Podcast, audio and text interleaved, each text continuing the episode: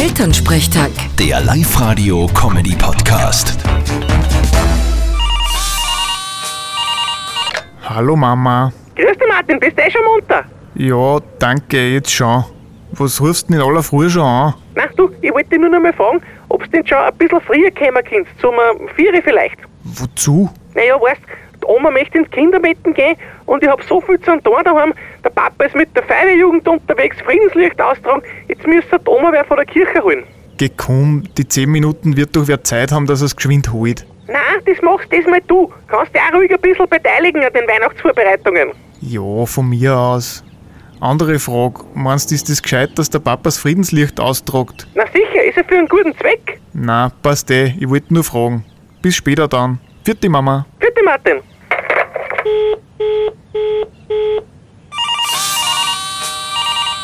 Mama, was ist denn jetzt schon wieder? Du, ich fahr jetzt noch geschwind einkaufen und ich hätt mir gedacht, dass wir heuer mal was anderes essen, nicht einmal Bratwürstel. Und was hättest du da so vorgestellt? Naja, ich bin noch nicht sicher, darum wollte ich dich fragen. Entweder Sushi oder Moussaka mit Tzatziki. Mama, saufst du? Gelegentlich ja, aber ein bisschen Abwechslung ist doch einmal gut, oder? Aber sicher nicht an Heiligabend. Da will ich meine Bratwürstel. Ja, ich auch. Bei dem Wetter kommt man ja sogar im Hof grün.